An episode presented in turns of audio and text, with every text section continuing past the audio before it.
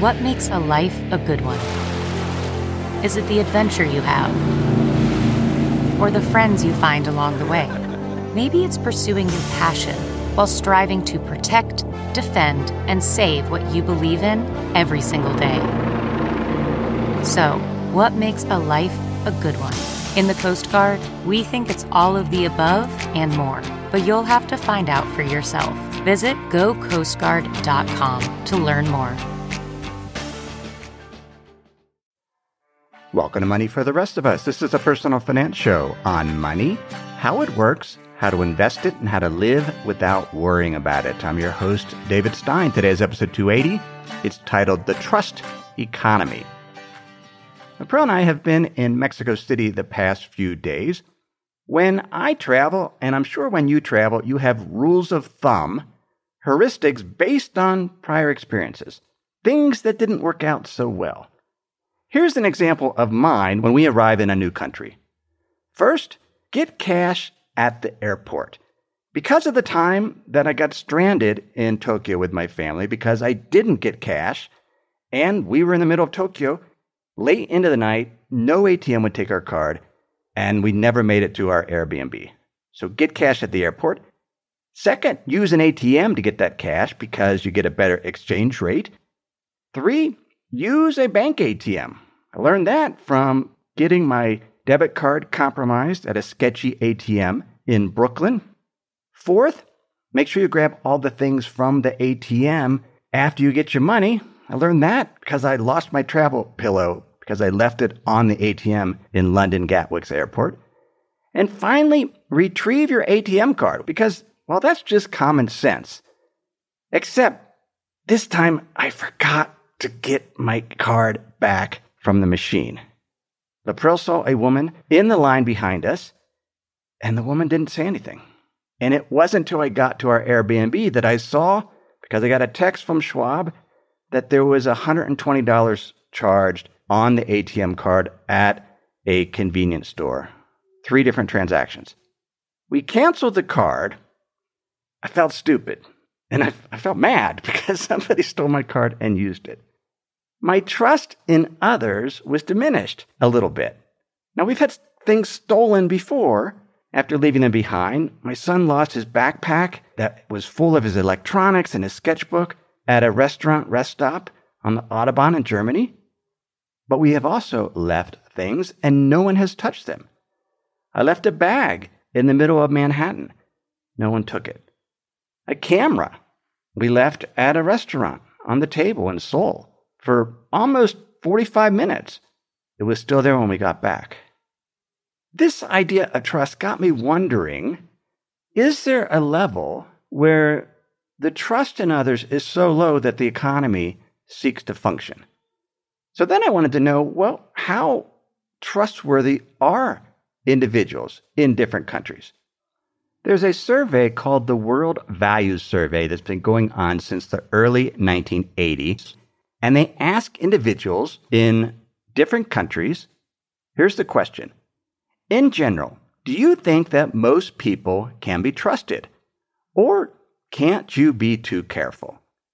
The country that has the highest level of trust, according to that survey, based on that question, is Norway, with 73% say that most people can be trusted. Netherlands at 66%. Sweden, China are at 60%. Australia is at 54%. Then there are a number of countries below 50%. Less than half the people believe that others can be trusted. Germany's at 45%, Canada 41, Japan 36%, the US 35, India 33%, UK's at 29%. And then near the bottom, France is at 19%, here in Mexico, 12% of individuals say they trust others. And Brazil was the lowest I could find at 7%. There's other studies that show that there is some correlation.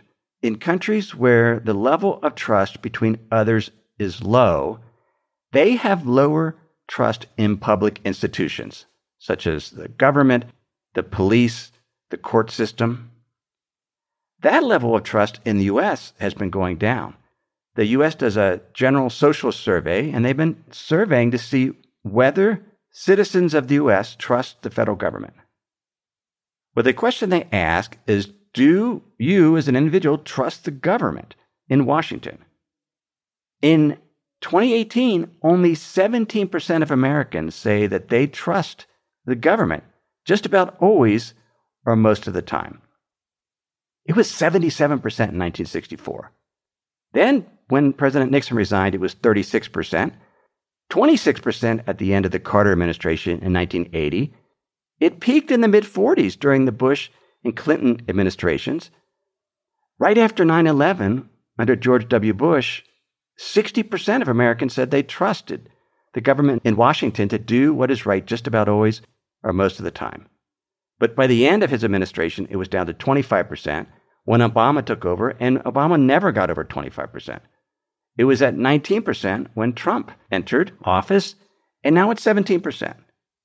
Trust is very low in the US and other countries when it comes to the government. Trust is low when it comes to interpersonal trust? Do we trust those around us? What about brands? Do we trust the businesses that we buy from? The 2019 Edelman Trust Barometer Special Report showed that on average, just 34% of consumers say they trust most of the brands they buy and use. In other words, we're buying things from brands we don't even trust. What's surprising, though, that same study showed that 81% of consumers say that trust in brands is an important part of their purchase behavior. And yet only a third say they trust the brands they buy. Interestingly, that studies showed that 63% of consumers do trust influencers' opinions of products much more than what the brands say, which I guess is why podcast advertising exists. Here's a quote from economist Kenneth Arrow. Virtually every commercial transaction has within itself an element of trust.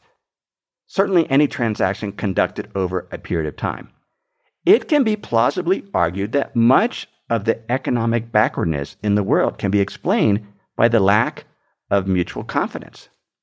And Jeffrey A. Simpson, an academic from the University of Minnesota, wrote Trust involves the juxtaposition of people's loftiest hopes and aspirations with their deepest worries and fears.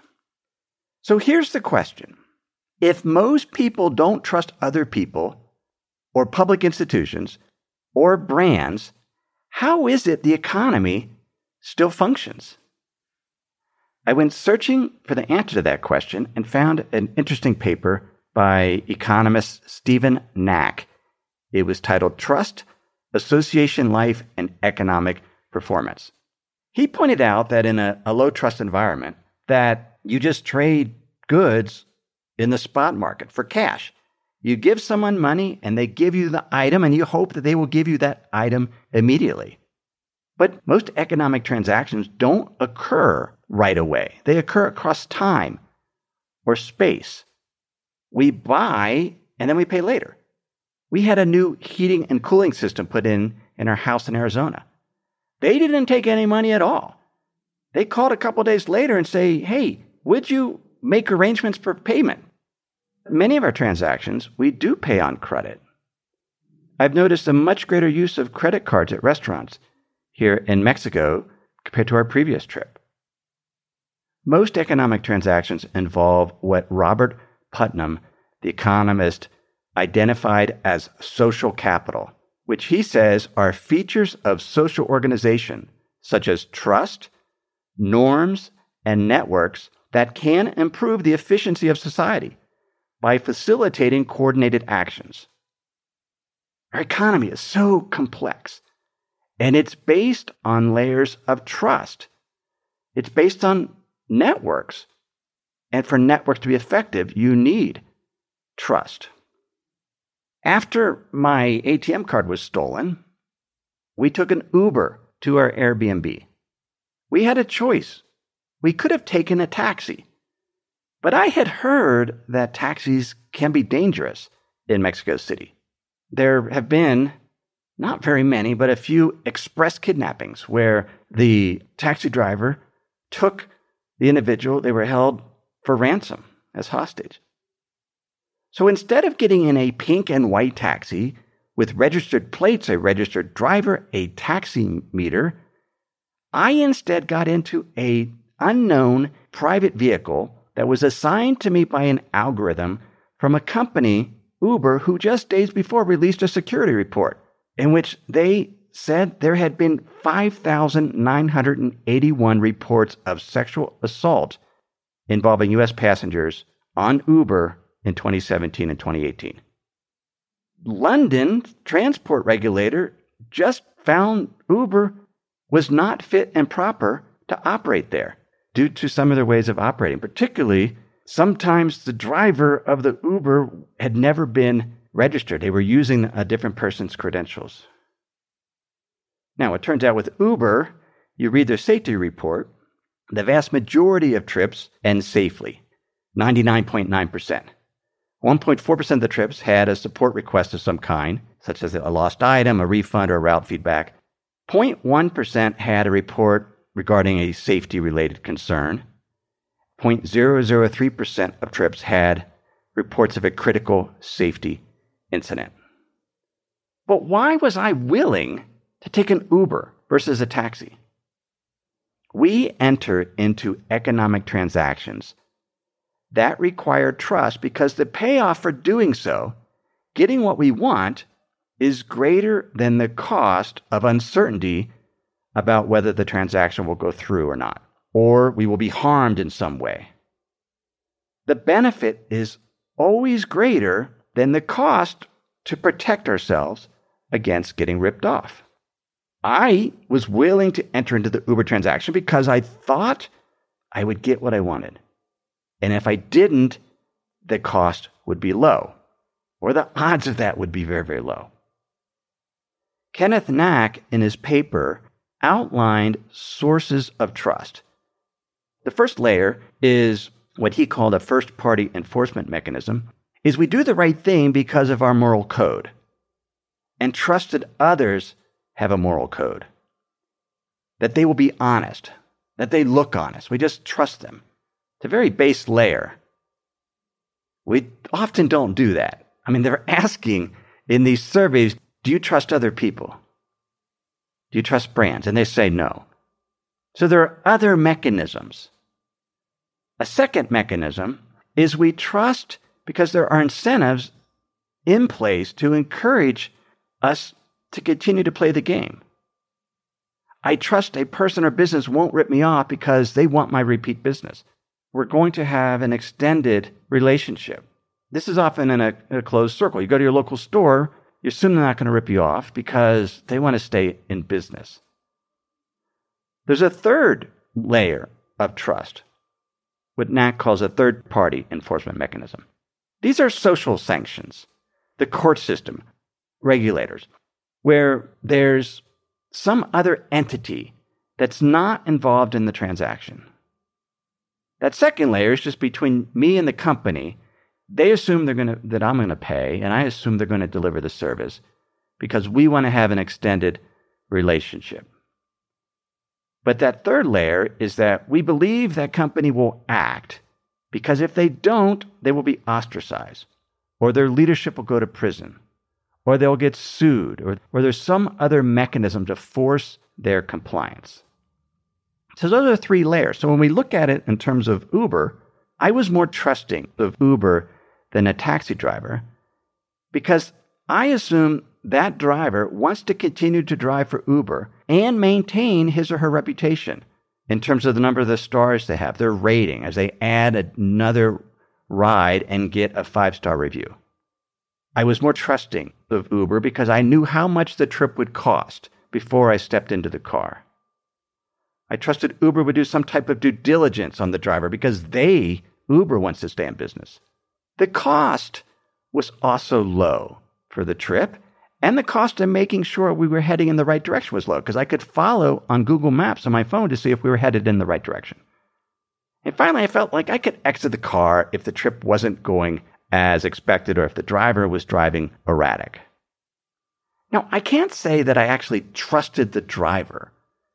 If this was a different transaction, where there was more money at stake, a business transaction, I can't say that I trusted that particular driver. I don't even know who the driver is.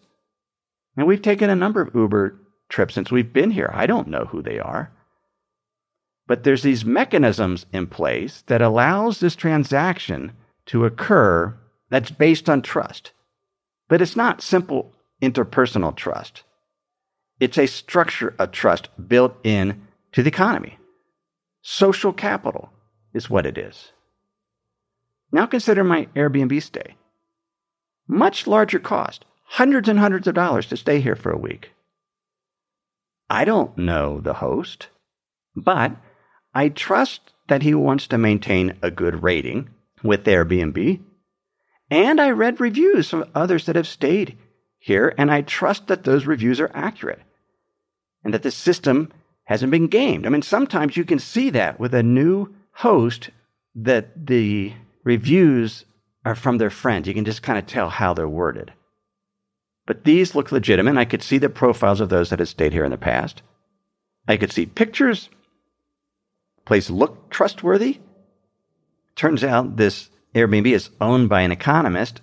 There's an entire bookshelf filled with economic and financial texts, including Nassim Nicholas Taleb's Anti Fragile in Spanish. Finally, when we got here, the place looked as it was described. I had the backing of Airbnb that if, if it wasn't what was described, I could leave, not check in, and get a refund. So that ensured trust. It felt safe. The host showed us all three layers of locks, three different doors to locks, three different keys, and was very specific when we got in to even do some additional locks, bolting the door to the floor.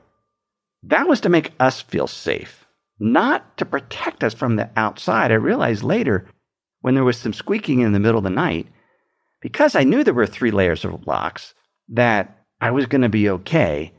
And I suspect there's three layers of locks because the owner doesn't want all the guests calling him up in the middle of the night because they're afraid. Before continuing, let me pause here and share some words from this week's sponsors.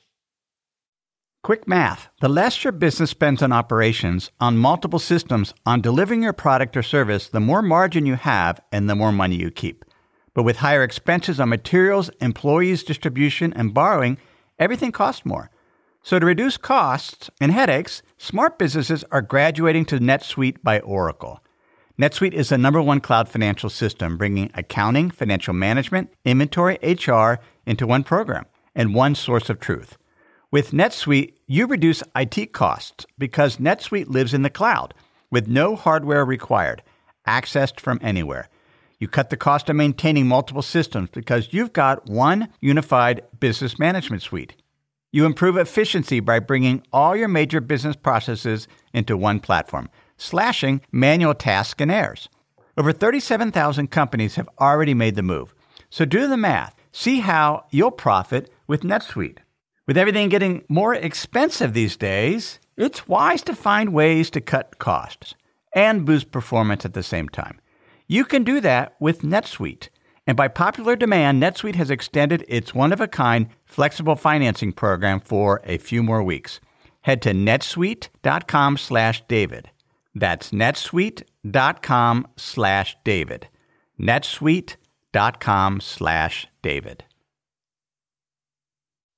If you're looking for a central location to get the key information on the markets, the pulse of what's going on, I can't think of a better spot than Yahoo Finance. Was just there, could see very quickly what happened today, how stocks sank to end their worst month of 2024. I could see the actual market declines for the US, Europe, Asia, what interest rates did, commodities, currencies. I could see holdings of mine that I recently viewed, and key headlines from leading financial publications all in one place, one screen at Yahoo Finance, without any annoying pop ups. Plus, with Yahoo Finance, you can get a consolidated view of all your investments and retirement accounts, all in one place. The key to investing is access to quality information, and you can get that at Yahoo Finance. They've completely redesigned the website. It's comprehensive It's high quality and it can help you with your investing. So, for comprehensive financial news and analysis, visit the brand behind every great investor, yahoofinance.com. It's the number one financial destination, yahoofinance.com. That's yahoofinance.com. The economy is based on trust. Because there's this social capital and there's these layers of trust, there's this systematic structure that allows us to enter into transactions. Even if we're surveyed and asked, do we, can most people be trusted? We say no. Here's what Stephen Knack wrote. In some countries, the structure of incentives steers people primarily toward producing new wealth, while in other countries, it's easier to gain wealth by diverting it from others. The relative payoffs of production and predation, or making versus taking, are determined by legal mechanisms for enforcing contracts and protecting property rights, but also by social norms and interpersonal trust. Now, Mexico's an interesting example for this. A month or so ago, in the city of Culiacan, in the state of Sinaloa in Mexico, trust broke down. The government forces tried to capture the son of former cartel leader Joaquin Guzman Loera, known as El Chapo. When they captured his son, the cartel basically took over the city, started burning cars, blocking traffic. It was complete chaos. People were killed. There were gunfights in the street. And ultimately, the Mexican government released Ovidio Guzman Lopez, El Chapo's son. Now that's terrifying. And they asked some of the citizens, the residents of Culiacan, and said that was the right choice to let him go. But this idea of taking versus making, and is there a level where there's a tipping point where no one trusts anymore, that the structures in place, the incentives, the social capital don't work anymore? I don't think, I think there's pockets of Mexico that are like that, but most are not. One of the things about trust, though, is that the more social trust there is, the better the economic growth. In other words, as social trust increases, economic growth improves. There's a study by Christian Bjornskov, and he says a number of studies in economic growth literature have in recent years found social trust to be an important and robust determinant of economic growth. And he tried to find, figure out well, what were the drivers? As trust increases, what actually influences more economic growth. He said it was more schooling. As trust increases, there's just better education system, and that leads to higher economic growth. And there are just better governance structures in place that allow for just greater trust, more complex transactions, a larger network of individuals that's willing to interact and trust each other, often with credit that facilitates transactions over time and over space, long distance transactions. As we here in Mexico City, they're hoping to do the final negotiations for the revision of the North America Free Trade Agreement between the US, Canada, and Mexico. This is a controversial agreement. And all sides, there are always individuals that feel hurt by it. I've read articles about those in Mexico, particularly some of the traditional markets feel hurt and financially harmed by the big retailers that have moved in, the Walmarts of the world and their subsidiaries have economically harmed a lot of the local merchants, just like we've seen in the US. At the same time, you have auto workers in the US complaining that the lower wages in Mexico have economically harmed them because the Mexicans are able to build cars at 10% of the wages of the US workers.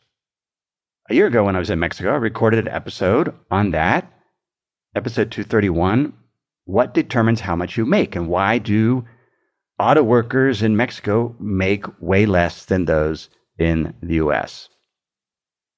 Free trade agreements can lead to elaborate logistics systems in terms of the complexity of auto manufacturing as parts and inventory move back and forth between the US and Mexico. And it can lead to increases in tourism and has. I saw a report that in Mexico City, the number of foreign tourists is up 17% from January through August 2019. 15 million visitors to Mexico City, a town that has only 21 million inhabitants. There are 17 million spaces, either a room or a tire house to rent in Mexico. The hotels are complaining because of that. Their revenues are down 5% in the past year. And they complain, and rightly so, that Airbnb hosts, they pay less taxes, they have less fees. And one of my questions is Is my being here, staying in an Airbnb, using Uber, is that helping or hurting the citizens of Mexico? It's hard to answer. What I've found absolutely surprising is how few tourists I see.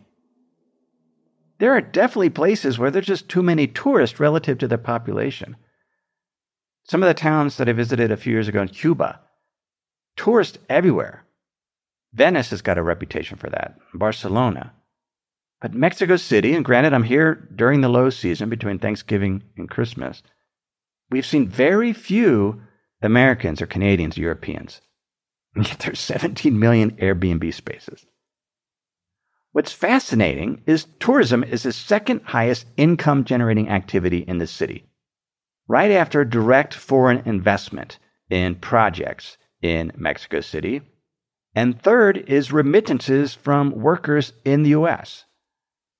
Think about that. The highest is direct investment, people trusting different projects and investing in Mexico. That requires trust. The second is tourism, visitors coming to Mexico City and trusting that they will be safe.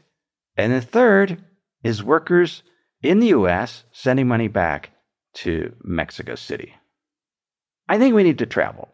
Now, maybe we shouldn't travel in places that just is too heavily traveled, that it starts to impact negatively on households. But generally, more income for Mexico City means businesses can pay workers better and there's more opportunity to earn. Now, there's some downside, it pushes up rents in some of the areas. Like we're, we're staying in Roma. Try renting an apartment, it's $1,500 to $2,000 a month to rent an apartment. Mainly because it's just like in the US, you can make more money oftentimes as a owner using Airbnb. But I think it's important to travel because it helps us to build trust, extend trust, and build economies around the world. But there can be too much of it. We need to be aware of that.